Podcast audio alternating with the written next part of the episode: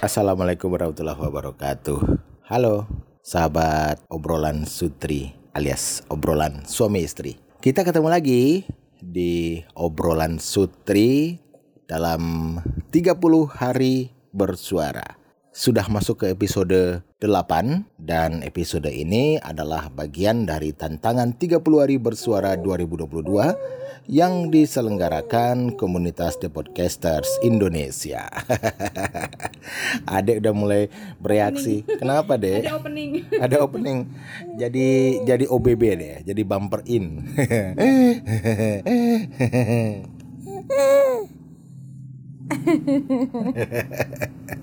Dan episode 8 kita tuh bahasnya nggak bahas sih, maksudnya kita ngobrol-ngobrol soal ini mi apa eh kalau bahasa Inggrisnya itu mental health Mental health. alias kesehatan Jiwa. jiwa. Kayaknya beberapa hari yang lalu kita juga sempat ngobrolin soal ini ya terkait dengan Nyinggung, nyinggung. ya nyinggung nyinggung soal ini tuh tentang eh, karakter-karakter yang apa apa karakter gitu namanya Apa? apa ya multiple karakter Multi multitasking. enggak bukan bukan multiple karakter Oh, sih? karakter ganda, iya karakternya Ah. sama eh, bipolar. bipolar. Nah, itu juga kan sebenarnya salah satu hal yang eh, terkait kesehatan jiwa atau mental health. Iya sih. Tapi kesehatan jiwa tuh nggak hanya soal berkepribadian ganda doang, nggak juga bipolar. Banyak sih. Bahkan kalau pernah Abi baca ya, perubahan tidur sama nafsu makan itu, Berubah juga itu. kalau itu berubah, itu juga ada kaitannya dengan kesehatan mental. Bener, contohnya nih kayak Umi yang baru lahiran. Jadi harap maklum ya kalian kalau Umi tuh lagi lebih bawel gitu kan, lebih bawel, lebih cepat kemudian emosian dan segala macam ya kan dek? Tapi itu kan mental health-nya itu temporary ya. Jadi istilahnya kejadian yang kayak gitu khususnya pada ibu hamil atau ibu melahirkan setelah melahirkan bayinya mungkin kemudian kemudian juga uring-uringan kadang juga gampang emosian itu kan eh, temporary ya sementara karena Iya. mungkin karena pengaruh hormon pengaruh pengaruh anak gitu ya Iya, hormon diri dan eh, ya itu tadi kalau misalnya biasanya dia tuh punya eh, logikanya gini ya. Kayak waktu Umi masih kerja gitu kan. Capek di kerjaan. Pulang lihat rumah berantakan. Piring belum tercuci, belum masak, belum yang lain-lain segala macam. Eh, belum lagi ngurus anak gitu kan. Jadi tekanan-tekanan kayak gitu tuh secara secara kejiwaannya itu menekan dong. Otomatis bawaannya pengen marah, kesel pada nggak seharusnya kayak gitu gitu. Ya udah eh, kerjain aja kan gitu. Kalau dikerjain tuh juga nggak apa-apa. Nah, setelah di setelah berhenti dari kerjaan yang 24 jam di rumah, ya gitu juga. Ternyata bangun tidur dengan rutinitas yang sama, eh, tetap aja emosi tuh masih eh, goyang gitu loh dan ya itu tadi faktor-faktor faktor faktor-faktor apa namanya dorongan dorongan dari perubahan kehidupan yang tadinya tuh bisa aktif eh, bisa aktif artinya di luar. Oh eh, tiba-tiba Berkegiatan berkegiatan tiba-tiba di rumah menghadapi itu itu lagi itu lagi. Bangun tidur kerjaannya ini ini ini ini sampai tidur lagi. Besok gitu lagi rutin rutin rutin kayak gitu. robot ya? Kayak robot jadinya. Nah, untuk menjaga itu agar tetap tetap berkualitas mentalnya gitu ya, nggak nggak jadi nggak jadi sampai yang gimana gimana karena kan banyak kasus tuh kalau eh, ibu ibu yang baru melahirkan itu baby blues lah dan segala macam tuh kan banyak kasus. Hmm. Nah, biar biar itu tuh bisa biar itu tuh bisa Adek komen apa dek? bisa tetap ya maksudnya tetap sehat gitu selalu positive thinking lah gitu Positive thinking. Tapi kira-kira kalau solusinya ketika keadaan kayak gitu kan, apalagi kalau sang ibunya bekerja gitu kan, ada yang mengambil solusinya yaitu dengan meng-hire babysitter. iya ya kan? Dengan harapan bahwa dengan adanya babysitter atau ART ini beban kerja di rumah menjadi ringan dan akan memudahkan ketika dia berkegiatan di luar.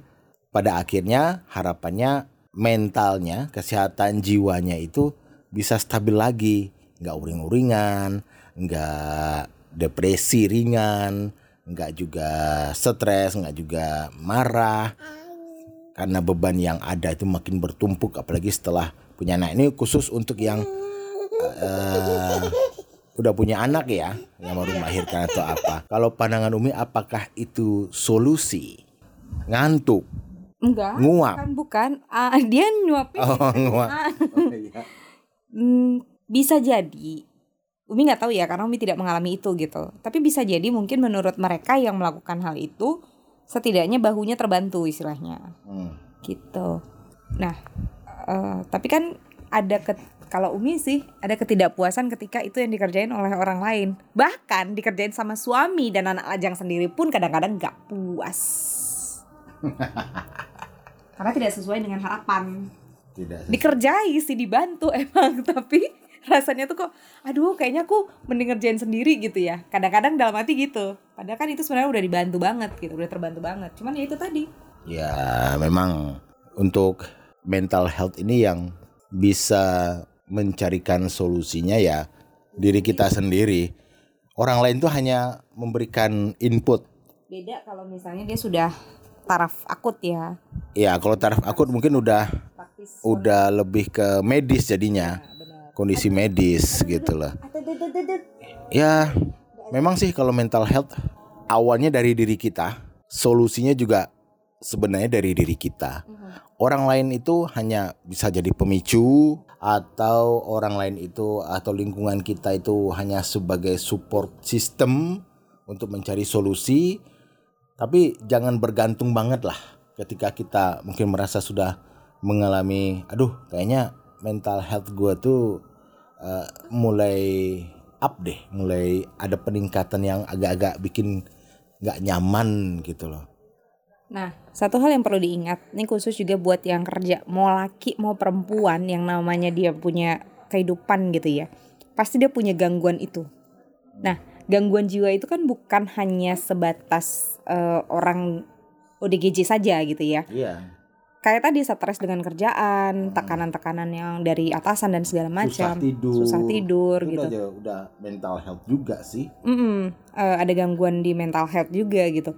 Nah tapi yang harus diingat ketika kita punya masalah, ketika kita tidak merasa sedang baik-baik saja, ya akui gitu loh.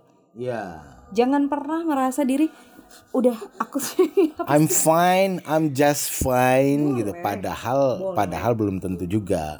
boleh kita merasa eh, mengangkat diri kita ah, aku baik-baik saja kok aku baik-baik saja.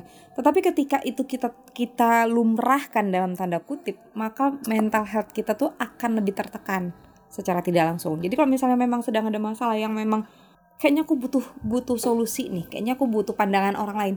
Jangan sungkan untuk cerita dengan orang yang paling dipercaya. Harus digaris bawahi. Oke, berarti memang untuk curhat atau berbagi cerita itu ya ke orang yang paling-paling dipercaya. Benar. Circle-nya itu circle yang paling dekat lah ya. Benar. Jangan circle yang luas ke apalagi ke sosmed gitu kan. Nah itu lebih lebih bikin mental health kita tuh bakal down banget. Nah, tapi konklusinya setiap kita itu punya potensi mental health yang bisa memengaruhi setiap kegiatan kita. Iya. Selalu bisa. Ada kemungkinan terjadi gangguan mental health dalam hidup kita. Gitu ya. Tapi kita bisa cari solusinya sendiri. Dan kita bisa menjaga agar itu tetap sehat. Sementara orang lain dan lingkungan itu hanya support system. Jadi tetap percaya pada diri kita sendiri, tetap percaya kepada jiwa kita sendiri sehingga kita bisa mencari solusi untuk permasalahan kita. Yang penting akui kalau sedang diri tidak baik-baik saja, akui bahwa aku sedang tidak baik-baik saja. Aku baik-baik saja. Hmm, kalau misal, aduh, aduh, aduh, kok digigit sih deh? aku tidak baik-baik saja. itu karena aku tidak baik-baik. ya udah deh, kalau gitu sampai di sini dulu eh, ngobrol suami istri di kesempatan kali ini tentang mental health. Yang pasti, ceritakan isi hati kepada orang yang paling dipercaya. Jangan sampai nanti kamu bilangnya ubi, nyampe nya tuh ke orang lain jadi kolak. Sampai sini anda paham? Enak dong, manis. Iya makin, makin enak makin manis makin manis makin manis gitu ya akhirnya muntah jackpot Ya udah, jangan lupa dengerin obrolan suami istri di mana? di Spotify, Anchor dan juga Google Podcast. Jangan lupa juga follow akun Instagram kita di @panggil saja ye. At Azirwan gak pakai spasi. Terima kasih, kita ketemu lagi esok hari di tema yang berbeda. Mudah-mudahan tetap semangat buat semua podcaster yang berpesta pora di tahun ini dalam 30 hari bersuara 2022.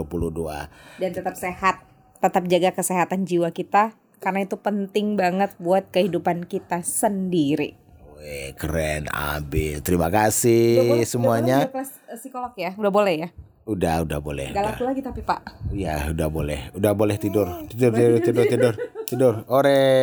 Udah cukup, udah cukup. Yore. Yeay. Terima kasih semuanya. Kita ketemu lagi besok. Ore. Assalamualaikum.